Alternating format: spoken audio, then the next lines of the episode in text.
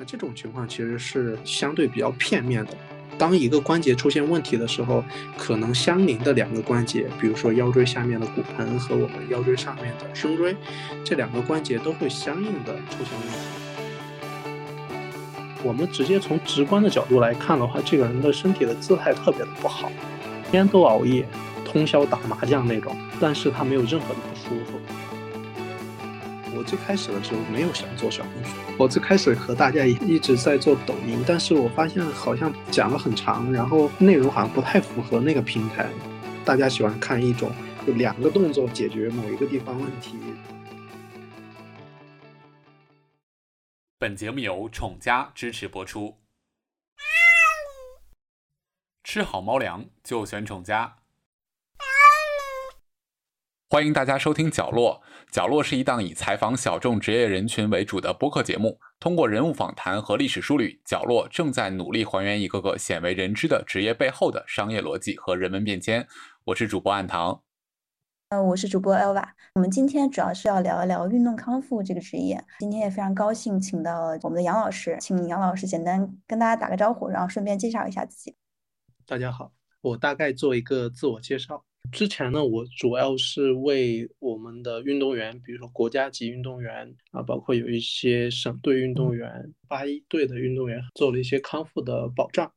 曾经是在这个行业呢，是做一个老师的身份啊，是曾经在一个商业学校去呃培训运动康复的从业人员。有个问题还是比较好奇，您在跟这种运动员去做康复的这个过程中，运动员和跟普通人做康复相比来说，肯定运动员做康复会更复杂。比如说，可能运动员需要带病参赛啊，他的整个的这个困难度会很高。在这个过程中，有什么故事可以跟我们分享一下的吗？就拿我们运动康复角度来讲啊，就是之前我们在为一个运动员去做恢复的时候，他是在日常训练的时候呢受到的损伤。然后当时伤的是挺严重的，呃，我大概记得呢，他是右脚是严重的骨折，当时医院的诊断的结果呢是脚踝的内外踝所有的骨头都断了，或内外侧的韧带了，包括那边的骨头都是断的，三分之一的软骨也是被挫伤的，那这种情况其实已经非常严重了。首先，第一步呢，肯定是要接受医院里面的治疗的啊，骨科医生的治疗，然后骨科医生的治疗配合我们运动康复的恢复，那这个运动员呢，他是在一年多的时间就可以重新回到他的运动场上。我们运动康复这个角度来帮助运动员他的恢复呢，是恢复他的功能，比如说他损伤之后。在手术前和手术后，它的功能的恢复，特别是损伤之后，在损伤之后呢，我们见过很多的人呢，他们的运动康复做的不好，呃，或者说他的恢复的时间没有及时的进行一个恢复，做了几个月的石膏，拆掉之后发现，哎，关节僵硬，活动度明显差了，从而会影响到他日后的生活。但是运动员这个是完全不可以出现的，帮助运动员的呢，就是防止他出现。关节的活动度降低，也就是它的功能降低。功能降低会直接影响到他日后的职业生涯。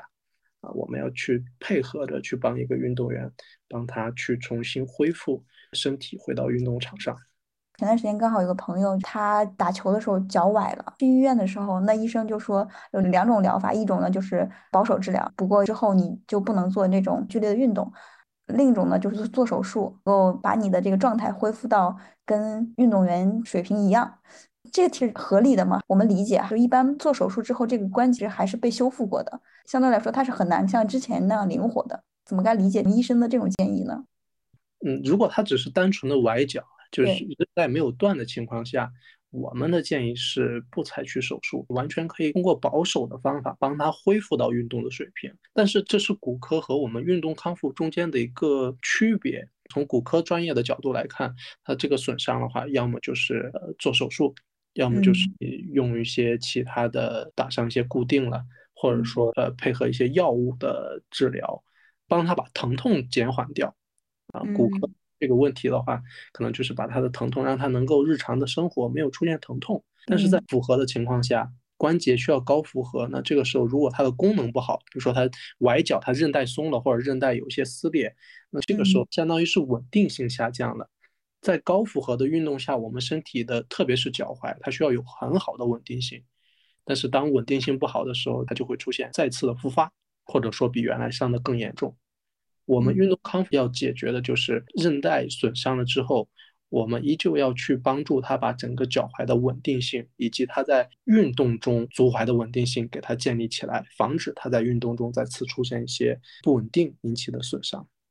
听起来运动康复跟骨科的去治疗的这个角度是完全不一样的哈。那比如说我们什么样的不舒服或者疼痛的时候，我们需要去医院，但什么样的时候我们可以去找康复师去解决？首先，第一个呢，我们可以理解为运动康复更多的是用在亚健康的人群身上。如果出现了明显的创伤，或者说在无运动情况下出现的严重疼痛或者严重损伤啊，比如说之前有一个人呢，他是在晚上睡觉的时候出现了腰部的剧烈疼痛，那这种情况肯定是要及时就医的，因为他是无任何的活动时出现的运动损伤。我们要的是，比如说你在运动中出现的损伤。或者说久坐，它其实也是一个复合性的，它属于活动，那这种也是一个运动型的损伤。另一个呢，在运动中出现的损伤呢，如果出现了严重的肿胀、严重的积液，这种情况的话，还是需要先去医院进行一个病理的排查，看一下是否有撕裂、关节是否有骨折啊这种情况。突然发生的这个疼痛，大概率是需要去找医生的。是这个意思吗？啊，对对对，而且是剧烈的疼痛，要配合医生的这个治疗，要配合医生来进行恢复的。那剩下的说，我在日常生活，就像很多人，我久坐出现了腰疼，或者说我在运动中我的脚踝扭伤了，但是呃，并没有出现非常严重的肿胀啊。比如说很多人他们打篮球会出现习惯性崴脚。哎，我崴了，但这一下并没有很严重，我休息两天就可以回来了。然后下次打还容易再崴一下，叫习惯性的扭伤。这种的话，其实去医院得不到很好的解决，是需要我们运动康复来帮助他建立整个呃运动模式和稳定性的。我其实是想对“运动康复”这个词有一个定义上的问题来去咨询一下杨老师。运动康复指的是运动造成的一些问题，后续给他做康复，还是说通过一些运动的方式帮助一个人慢慢的去康复？其实这两个都属于。第一个，我是一个经常运动的人群，在运动中出现了损伤。那要去判定这个损伤，就比如说刚才我们开头说到的那个运动员，他出现了很严重的骨折，那这种情况的话，他是需要骨科和运动康复的结合。但是我不是一个运动员，我只是一个日常办公的，在经常久坐的情况下，因为一些不良的姿势，或者说因为一些不良的生活习惯，导致了我的关节出现了错误的位置。那大家很多现在所谓的体态，那在这种情况下。可能导致我的关节在某些情况下出现高负荷、高压力，或者说出现错位，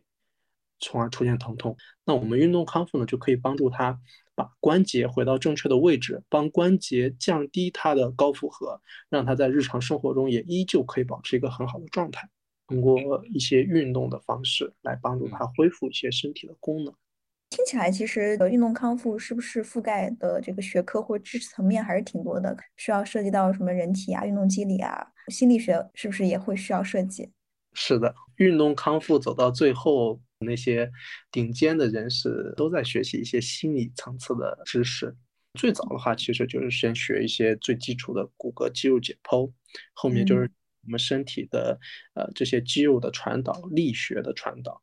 然后这样的话，我们就要再去考虑到肌肉是受谁的控制的。那这个时候可能还需要涉及到一些神经上面的一些知识。那最后我们可能还需要再涉及到一些营养学呀等这些方面的知识。因为我们身体它是一个整体，所以说我们做运动康复来说的话，不光要去考虑到这个人的关节出了问题、肌肉出了问题，我们还要去考虑到谁影响到我们的关节和肌肉。然后我们再去一步一步的深挖。杨老师，我们其实平时在刷一些像小红书啊、B 站的时候，就会看到各种各样的健身康复类的一个博主，我觉得比较有意思。像这种瑜伽呀，有一些可能像做声音疗愈的，然后还有在做植物疗愈的。那这些其实是不是很多层面上都是从心理的这个层面去解决一些问题？嗯，瑜伽也是从心理的层次去解决的，其实。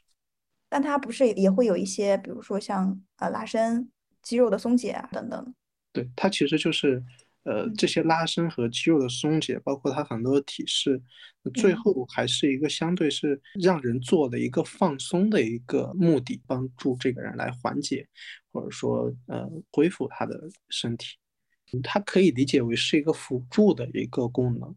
如果他有十成的问题，那这个问题他可能能帮助这个人缓解两成或三成的样子。一个人问题的话，它不光涉及到情绪上或者心灵上的问题，我们还要去考虑到他，比如说神经对这个地方的控制啊，或者说这个地方的血液循环啊，啊或者这个地方关节的位置啊，啊，他是有的去考虑的，而不是说单纯的心灵问题。比如说，我我之前接到过一个姐姐，她是家里面出现了就事情，她的母亲去世了之后，从那天开始，她就无法做下蹲这个动作了。包括医院和他后面去体育总局找康复师，或者他在外面找康复机构，都没有任何的作用。他其实是一个单纯的心理上的问题，关节也没有问题，他躺下膝盖就可以弯着，但他站起来他就不会蹲。这种问题，它其实是通过心理啊来得到解决的。剩下的，就比如说我久坐出现了腰痛，一个是久坐，一个是姿势，一个是昨天的睡眠，还有就是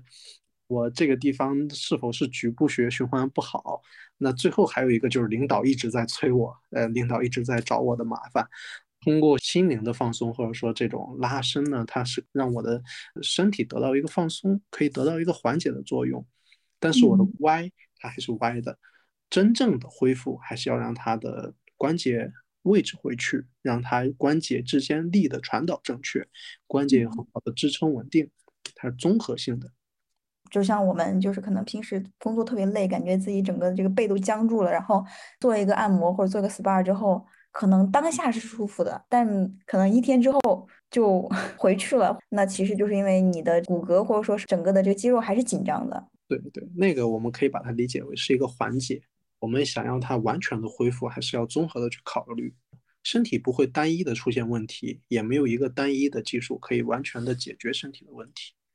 我之前听杨老师跟我说过一个特别有意思的现象：女性的慢性疼痛的高发比例比男性高很多。底层的原因是因为说女生更容易受情绪影响，还是身体结构的问题啊？这两个都有关系的。首先。之前有一个调研，就是说在女性出现不舒服或者是出现身体疼痛是最容易影响到她的情绪和睡眠的。女性有非常多的人会因为不适从而影响到她的心情，但是男性的话就会很少。男性相对来说可能不把它当回事儿，就所谓的心大嘛，女孩子心比较细，这是一方面。另一方面呢，和她的生理上面会有关系。比如和内分泌也会有很多的关系，两个综合起来来看的话，导致女性相对男性呢更容易出现这方面的问题。比如说，可能女生要更多的去注意情绪的问题。对，是这应该也挺难的。我们有遇到过很多这种情况，就之前遇到过一个三十多岁的一个女性，我们直接从直观的角度来看的话，这个人的身体的姿态特别的不好，天天都熬夜，通宵打麻将那种，但是她没有任何的不舒服。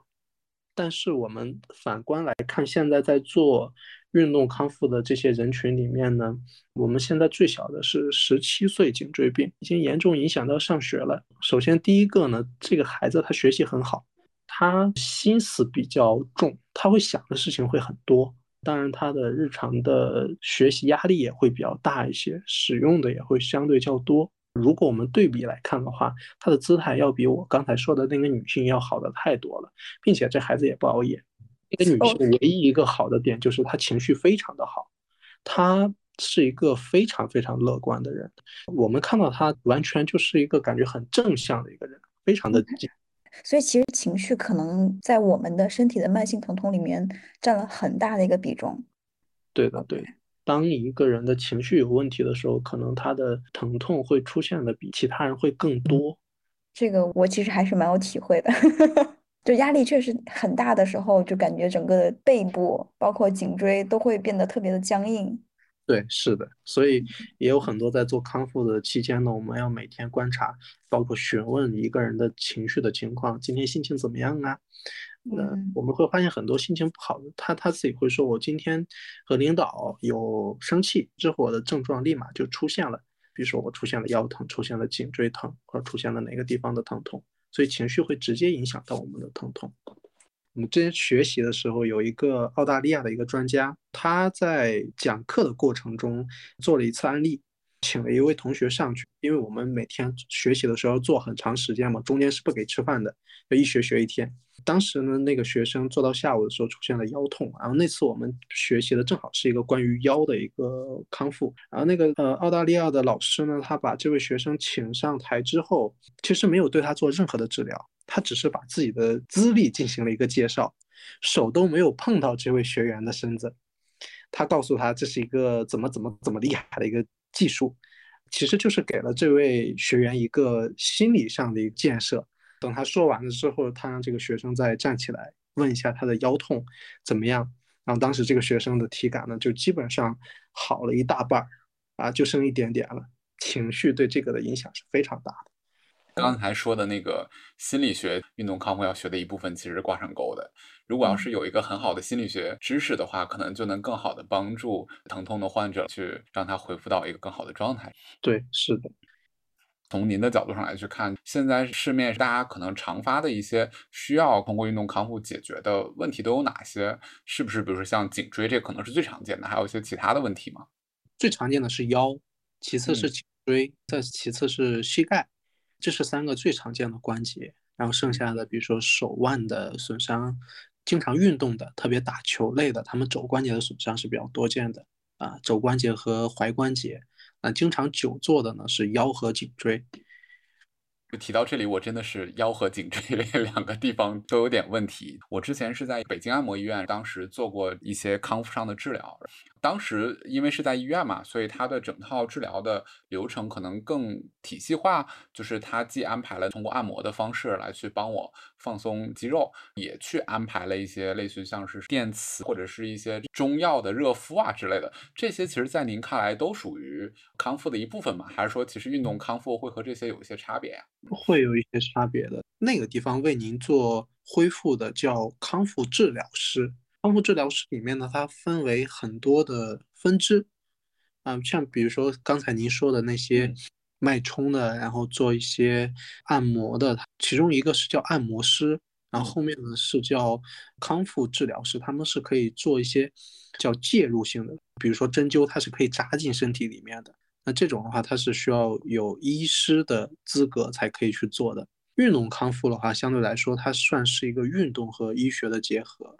呃运动康复师主要针对的是一些通过运动的手段啊，比如说这个关节，您比如说腰椎出现了问题，那我们要去通过一些训练增加腰椎的稳定性，然后增加腰部两边的对称性，再去建立一下它在日常生活中降低腰椎的受力，从而帮助它的恢复。那运动康复师现在从业一般会在什么样的单位呢？比如说，我们看到康复师可能会在一些医院、健身房里面，好像会有运动康复师的这个职业或岗位，或者有一些健身教练他身兼几职哈，就是他可能也去考取了一些证书，说自己是运动康复师。其实现在一些规范化的一些运动康复师，他们基本上都会在哪里从业会比较多？嗯，一般都在外面的运动康复机构。现在有非常多的运动康复机构。那这些运动康复机构呢，有的是需要有康复治疗师的，他们会有一些治疗的手段，就是需要用一些仪器或者说用针灸等这些手段。那还有的一些呢，是通过纯运动的方法来帮助恢复的。但是健身房里面现在比较多的呢，是一些健身学院的培训，几个月，或者说他们出去学一个短期的培训班。然后就会去做一些所谓的运动康复，当然也有啊，也有一些技术比较厉害的运动康复师呢，是在健身房里面的。现在好一些的运动康复师在国内确实是非常的少。说像您哈，就从一个刚开始学习，然后到成长为一个运动康复师，是有什么专业的体系可以去接受培训吗？因为其实您之前就是在做老师嘛，是会有这样的院校吗？还是说在大学里面会有这样的专业呀？嗯，首先第一个呢，在大学里面会有这个专业，但说实话，现在，呃，我们国内的运动康复的这个技术呢，相对来说和国外还是落后很多的，所以在大学里面所学到的知识出来不太够用，还是需要出去进修的。你像我们真正技术上面的这个分界点呢，可能还是每次只要有新的技术出来，或者有一些比较知名的国外的专家。在国内开设课程的时候呢，我们都要去跟着去学习，那用学到最新的知识，然后再回到生活中呢去做大量的案例，去做实践，把学到的最新的技术再去运用在案例上面去整合，这样子不断的去去学习去做案例，两个结合，再慢慢的成长起来。因为其实运动康复是一个很现代医学的概念嘛，所以在整个国际上来讲，会有相对来讲做得更好的国家嘛。比如中国在整个运动康复的水平上，大概是一个什么样子的？目前我们国内的状态来说的话，还处于一个嗯早期的一个发展的阶段。在国外的话，像是欧洲或者说美国那边，比如我们在一几年学到的。国外那些专家进来讲讲的知识呢，可能是人家九几年就已经出来的知识，所以我们是相对来说慢了很多的。所以其实整个运动康复就在这个行业里面，就确实是知道的人还是挺少的。嗯，现在我觉得比以前多，就在五年前吧。对于运动康复这个概念，在一线城市都很少有人听到，但是最起码北上广深这些城市的话，大家还是有很多人能想到我要去做运动康复，会比以前好很多。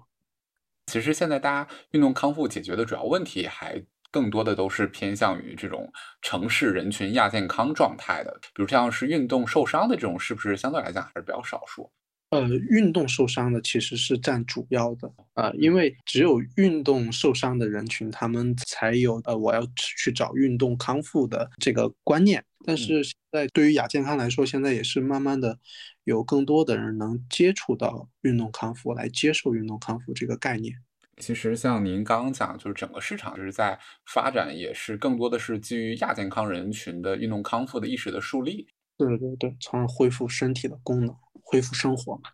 就比如说，如果我们是想去找一个康复师帮我们去进行康复的训练，那我们一般可以怎么去判断说一个康复师是一个相对来讲比较好的康复师？首先，这个的话，建议大家是可以先去做一些简单的科普和学习的，因为现在很多信息是透明化的。比如我们现在还见到很多的康复师还在讲，你这个地方出现不舒服，就是因为这个地方引起的。就比如说腰椎出现不舒服，呃，很多人还会去针对进行一个腰肌的放松，还只是去对腰进行一个处理。那这种情况其实是相对比较片面的。当一个关节出现问题的时候，可能相邻的两个关节，比如说腰椎下面的骨盆和我们腰椎上面的胸椎，这两个关节都会相应的出现问题，或者说是是因为我们的胸椎或者因为我们的骨盆出现问题，从而导致腰椎出现了问题，这个一定要去详细的进行评估的，运动康复。在做之前呢，要有一个详细的评估，对全身的关节进行一个评估，因为我们身体一个关节出现问题，就会导致全身各个关节出现连锁反应，一起出现问题。那这种情况的恢复一定不单纯是一个关节了，那我们就要做到整体的恢复了。我们遇到过很多年长的一些老人，那他们的体态问题也很大，他的这个体态问题可能已经好几十年了，但是他都不一定会出现这个问题。它都不一定会出现，比如说他有脊柱侧弯，他脊柱侧弯好几十年了，但是他不一定会出现腰痛，会出现背痛，会出现一些呃损伤。但是还有一些人呢，他们只有轻度的侧弯，但是就会已经影响到他的脊柱或者说他的关节出现了问题。那这种原因呢，其实是我们刚才讲到的，除了姿态。那另一个就是说，你身体的其他的机能是否处于一个健康的状态？如果是呃我的情绪很好，我的睡眠很好，然后我的一些肠胃也很健康的状态下，可能这个人他就不容易出现一些身体的损伤。所以，一个康复师如果只是单纯的去看局部，而不去看整体的话，那可能是一个相对比较初级的康复师。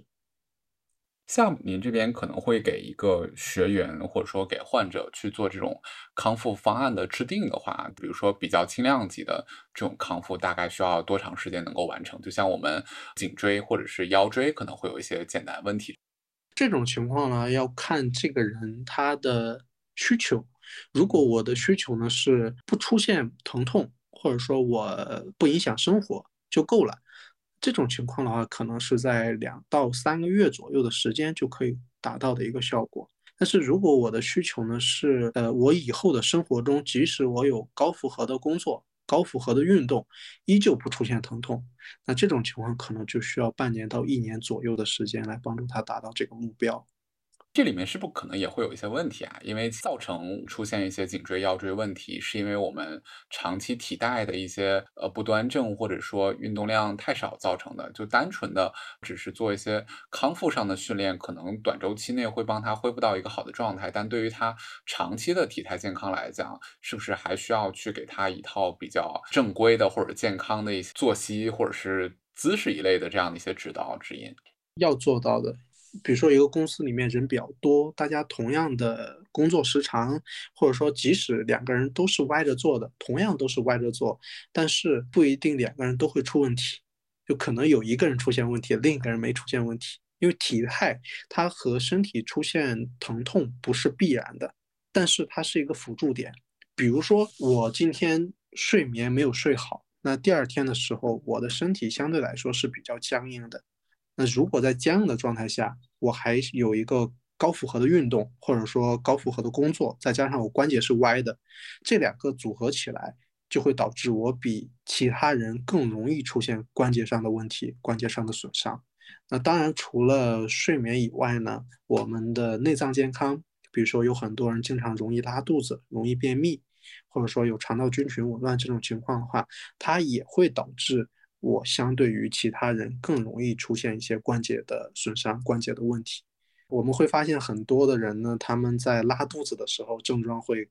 加重。当他肠胃功能变好的时候呢，他的身体恢复的效率会更高，同时他的症状会下去的很快。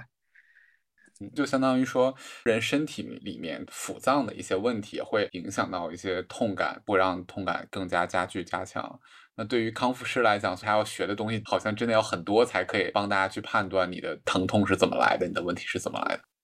对对对，如果想做一个比较高级一些的康复师，能够考虑事情更全面，并且呃可以更好的去帮助这位客户去恢复身体的话，要学的知识还是非常多的。这一行就基本上要学到老的那种情况。说到这儿啊，就杨老师在接触的这个学员或者说这种工作人群中，嗯，大家主要的问题的来源是什么？是因为长期的这种低头啊、久坐啊这些问题，还是说很多其实也是因为长期的这种压力大？基本上像我们现在接到比较多的呢，就不单纯是关节姿势的问题了。嗯到我们这边的，那这个人的睡眠非常不好，肠胃非常不好，情绪非常不好，关节还很歪。啊，影响到身体健康的点，它全都占了，所以整个人是处于一个非常不舒服的状态，或者说损伤很严重的一个状态。有哪些可能？比如说，在您的排序里面，首先非常高发，平时特别容易这样做，比较长的一些不好的生活习惯。首先，第一个的话就是熬夜和乱吃东西。我真得说一下，就是我是个熬夜冠军，所以我觉得我颈椎和腰有问题，也有可能是因为熬夜导致的。我如果我现在来做一个比喻的话，就相当于是我们的身体呢，它是需要有睡眠，对我们身体来说，它是一个修复。我们身体上的每一条肌肉，我们把它比喻成是我们身体的一个工作单位来说的话，那我们白天使用了它一天，晚上的时候，那肯定它是需要休息的，是吧？它是需要有修复的。那这个时候，如果我还熬夜，不让它好好的去做一个修复。这种情况也就比如说是让工作了一天，晚上还不让你休息，依旧让你工作，呃，第二天继续让你工作啊，晚上只给你很短的休息的时间。如果你的睡眠质量还不好的话，你的修复能力还很差，那这个情况可能用不了多久，身体就要慢慢的出问题了。那我可能想问个问题啊，就比如说我保证充足的睡眠时间，假如说我是从晚上两点，第二天睡的时间足够长，而不是从十二点或者十一点开始睡，这个其实是效果一样的吗？还是说你必须比如说在某个时间点入睡，在某个时间点醒来是比较健康的？这个的话，其实在中医上面的话，会讲到一些几点几点是内脏的一个排毒什么时间呢？从我们的角度来讲的话，我们会考虑到一个点呢，叫植物神经。或者再简单的理解，就像一个人如果从早上八点，然后连续的要让你工作到凌晨两点，不让休息的状态下，那整个人就会是非常非常疲劳的。即使我今天晚上睡够了足够的时间，那我第二天也依旧可能是一个处于一个疲劳的状态。大家虽然可能解释方式不一样，但对大家的这个建议都是一样的，还是要以一个正确的时间来去睡觉才能更好一些。简单说就是一个过度消耗。深层说的话，其实是我们可以去理解为是生物钟紊乱。熬夜是第一大元凶，那其次呢？第二的话就是肠胃和情绪啊，这两个也是非常常见的。乱吃东西，就比如说喝酒。那第二呢，有很多人他会，比如说吃辣会拉肚子。吃了某些食物会很容易拉肚子，那这种经常拉肚子的情况，同样也会导致我们身体更容易出现问题。拿近两年在医学上面大家比较常说的一个名词叫脑肠轴，当我们肠胃这个地方容易发炎，或者说肠胃这个地方出现问题的时候呢，它会连带着我们的大脑一起出现一些炎症，以及出现一些功能的降低。那我们身体呢是受我们大脑控制的，所以当大脑的功能有降低的时候，我就更容易出现一些关节的不稳定，关节的错位，关节就更容易歪，那我关节就更容易维持不住我的日常的活动和工作。提到这一点，我要说，因为我的肠胃也特别不好，我从小就是感觉自己的肠胃不是特别的好，就特别容易拉肚子，吃油或者吃辣拉肚子就情况特别明显。看来我真的需要去做一次运动康复，这个是需要配合着医生来进行的，因为运动康复对于肠胃上面的帮助没有很大，我们只是会考虑到这个层次，要综合的来进行一个恢复。第一，不要熬夜；第二，不要乱吃东西。不要学我。其实，当一个人经常熬夜，或者说当一个人的肠胃功能不好的时候，那这个人的情绪肯定也是不好的。因为我们情绪呢是受内分泌影响的，当长期熬夜或者说长期的肠胃功能不好的时候，那这个人的内分泌是受影响的，那情绪相对的他也会很差，很容易急躁，或者说很容易出现一些情绪上的问题。说到这个，那我必须得站出来了。我这个人其实可能就是靠情绪在撑着，大部分的时候我的情绪相对来讲都比较快乐和向上，所以可能抵挡了一部分由于熬夜和肠胃不好带来的一些问题。对对对，很多男都好在了情绪上面。我觉得确实是，女生好像就是受情绪影响的这种可能性会比较大一点。理论上哈，就是女性是比男性的疼痛忍受度更高的。但杨老师说，可能他那儿学员女性更多，那说明其实女性的问题其实是更严重的。啊，之前有一个机构做过一次调查，女性的比男性的要高百分之八十左右，好像是慢性疼痛的出现的几率。那女性和男性在慢性疼痛的出现问题的这个部位上是有一些差异的吗？相对来说，呃，还好。已经出现问题的来说，基本上颈椎、腰椎这两个是比较常见的。但在运动人群身上的话，女性的膝关节损伤、脚踝损伤要比男性要高发。因为相对来说，女性的韧带和男性的这个还是有区别的。女性的韧带相较男性会比较松，并且女性的韧带的张力会随着生理周期而发生改变。所以说，特别是在这个膝关节韧带的损伤上面，女性是比男性要高发的。在运动人群身上，比如说跑步或者登山，膝关节的问题疼痛，可能女生更容易出现。或者说是冬天滑雪，女性相对来说更容易出现一些韧带上面的损伤。我们刚刚更多的讲的是工作当中啊，或者是运动的过程当中产生的一些问题，有没有一种情况是由于肥胖产生的？会比较常见的，因为提倡全民健身嘛，运动的人越来越多了，并且通过运动来减脂的人群也越来越多了。那很多人的减脂的方式不正确、不科学，导致在高体重的时候给了过多的关节负荷，就比如说很多人体重比较大的时候，会直接选用跑步、跳绳这种比较大众化的运动，这种情况出现膝关节或者腰椎的损伤几率是非常高的。我们这边也会有一些比较懂、比较自己喜欢学习的人群呢，他们会在做运动之前先来做运动康复，比如说我们现在人坐姿。有的人喜欢翘二郎腿，喜欢歪着坐，这种情况下关节已经出现了位置上的改变，比如说有长短腿，或者说有脊柱侧弯。那在这种情况下，直接是做运动的话，我两侧的受力就是不均衡的，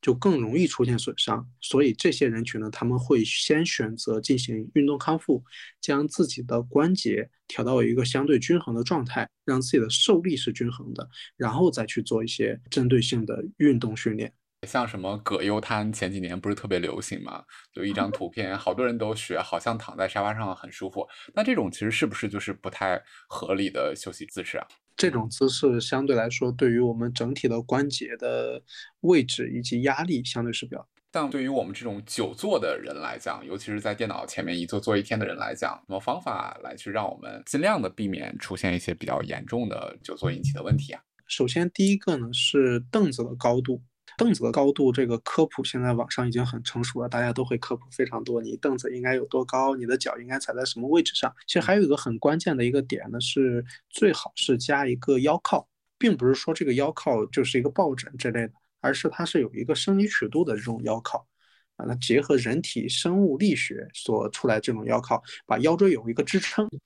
我们就不容易出现一些错误的姿势，以及相对来说我的腰椎也不容易受到过多的压力。那像那些人体工程椅这种，其实是真的有用的，对吧？对的，但是要找到一个适合自己的，因为现在相对来说，这种商业化的产品呢，有非常多的是不太适合个人。跟针对每个人自己的情况呢，包括身高的不同，包括自己凳子的一个前后，还是要找到一个适合自己曲度的一个腰靠的。有一些，比如说你腰疼，然后你的颈椎疼，你去医院，医生是没有什么 解决方法的。对，尤其是西医，他就让你回去休息休息。之前有一次颈椎疼的不得了嘛，然后去中日友好，当时医生就给我开了一个膏药，说你回去贴着吧。那那个是第一次贴膏药，确实有所缓解，但是这件事情没有从本身上去解决我的问题。如果我要是能够有一套更加科学的方式，不要告诉我应该怎么样，平时注意什么，或者说我最近应该做做什么样的操体，那还是一个更好的、更合理的方式。对对，杨老师，我们这个行业哈，大概一年会什么样子一个收入水平啊？这个要看所处的位置了。是二零年还是一九年的时候，有很多这种专门做运动康复的机构呢，他们能给到底薪在八千到一万左右。个客户呢还能再拿提成，基本上像这种情况，他们一个月的收入应该是能在两万到五万之间。那听起来也是一个非常不错的一个职业了。进到这种机构，他愿意给你这么多的钱，还是要有一定考核的。能进到这里面的，一般相对技术水平是比较成熟一些的康复师。要初级一些的康复师，可能进去的薪资水平呢是在几千块钱或者一万出头的大概的水平。而且你见的案例更多，是不是成长的速度也会更快一些？他的后期发展可能会越来越好，越好是吧？啊，就他是非常吃经验的一个事儿。对，你可以发现现在很多康复师他们会分等级的。比如说，你要去找一些初级的康复师，他可能每次的这个费用呢是在四百到六百左右的样子。但是如果再高级一些的，甚至有的每次是在一千块钱、两千块钱。未来如果康复师真正的成为一个相对来讲比较大众的职业，它应该有点类似于像是家庭医生的这种形态。或者说会有一个比较复合的这样的一个身份来去负责一个人的身体平时的一个状况去咨询，就有点像美国的那种家庭医生和家庭的这种关系一样。对对对，类似这样子。或者现在有的人他们是在做社区健康管理，他是把一个人的不管是心理健康，还是运动健身，还是说他的一些关节健康，做了一个整体的一个流程化的呃机构。对一些高端的一些呃社区啦，去进行配套的服务。现在其实整个康复行业发展时间比较短嘛，那一名职业的这个康复师，未来对于他来讲，他会有一个成长瓶颈吗？嗯，相对来说，可能后期的发展会越来越好。我们看前两年的数据，比如说二零年的数据和二二年的数据。那在二零年的时候有做过调查，在这个涉及到运动康复的门店，那大概在二零年是三百多家，但是在二二年的时候，那现在基本上是在九千多家，是一个爆发性的增长。所以也就意味着，现在大家对于运动康复的认可以及对于运动康复的需求是逐渐的在增加。大家运动的频次，包括对于健康的认知越来越好的时候，运动康复也是随之慢慢的变好的。呃，杨老师自己在那个小红书上也有自己的账号哈，现在也有很多的粉丝了。就当时是怎么想说去小红书上去做这样的一个科普视频的？前几年短视频这个行业的突然爆发嘛，先前在发的，可能他们抓住了第一波的机会啊，在发各种视频。我那个时候呢是在做老师。我发现这些人讲的知识呢，就非常的浅显，或者说非常的基础性，甚至有些不对，是吗？对对对对。然后我就觉得他们在做这种科普，是否我也可以呢？我就尝试着进行了一些拍摄，进行一些剪辑。当然最后发现啊，就讲的越通俗，越不深入，越不专业，流量会越好。可能是对于这种对于我们这个行业的认知，或者说对于真正健康上的认知，可能是一个刚刚起步的时候。会随着时间的发展，大家慢慢的对于真正健康上面的认知了解的更多了，我们再去真正科普比较有意义的或者有深度的这些知识的时候，会得到更多人的认可吧。您做这个多久了？就在小红书上做的比较好。该是两年。我最开始的时候没有想做小红书，我最开始和大家一直在做抖音，但是我发现好像讲了很长，然后内容好像不太符合那个平台。大家喜欢看一种就两个动作解决某一个地方问题，然后说是这个地方不舒服，做这一个动作就可以解决。那我觉得那种视频完全没有什么意义，就想拍一些真正有意义的、可以针对性的一些视频。但那种视频在抖音完全做不起来，但是后面我就尝试着全平台去发送，最后好像小红书上面的人群接受程度会高一些，那后面慢慢的在小红书上，呃，主要的去发视频了。也有可能是小红书上女性比例高，然后女性患慢性疼痛的比例也高，这个也有道理。您自己也做一些呃线上科普的一些讲解嘛？觉得运动康复这件事情未来有机会线上化吗？还是说因为它的更多的体验和康复的行为和治疗要在线下，它是一个比较难线上化的一个事情？目前线上化在国外已经。相对来说比较成熟了，在国内也有好几个机构在做线上化的一个事情。说运动康复还是可以逐渐的走向线上化的，特别是这两年的疫情，呃，导致非常多的，比如说我们在北京遇到过非常多外地的，因为疫情的原因没有办法，呃，来北京进行康复训练，那这种情况他们就会选择去做线上的康复。通过一些视频全方位的评估，然后再结合视频一对一的指导训练，来帮助他进行一个恢复。但是相对来说，呃，目前我们能做到的线上和线下还是有差距的。线上目前的技术，包括线上的经验和线下比，还是有一些差距。因为杨老师现在自己也在做自己的康复事业嘛，要不然也简单给大家介绍一下您现在做的康复的服务，然后如果大家有需求，是可以怎么样去找您吗？现在我们主要做的呢，一个呢是运动损伤的修复，在运动过程中出现了关节的损伤的恢复。帮助大家恢复这个运动水平，回到运动场。另一个呢是慢性疼痛的恢复，比如说久坐人群，或者说上班族出现了一些颈椎、腰椎的问题，我们通过详细的关节的评估和生活上的监控，帮助大家系统性的做一个恢复。下一个呢是身体姿态的问题，成人以及青少年，现在非常多青少年比较高发的一些呃驼背了或者脊柱侧弯的矫正。那最后，孕妇的产前以及产后的恢复，大概是这几种情况。如果大家对于这方面想了解，大家是可以去关注一下我的小红书，名字呢叫杨老师运动健康，可以去先了解一下运动康复。如果有需求的话，是可以在呃小红书上进行一个咨询的。那谢谢杨老师的这个时间。感谢杨老师，拜拜，拜拜拜拜。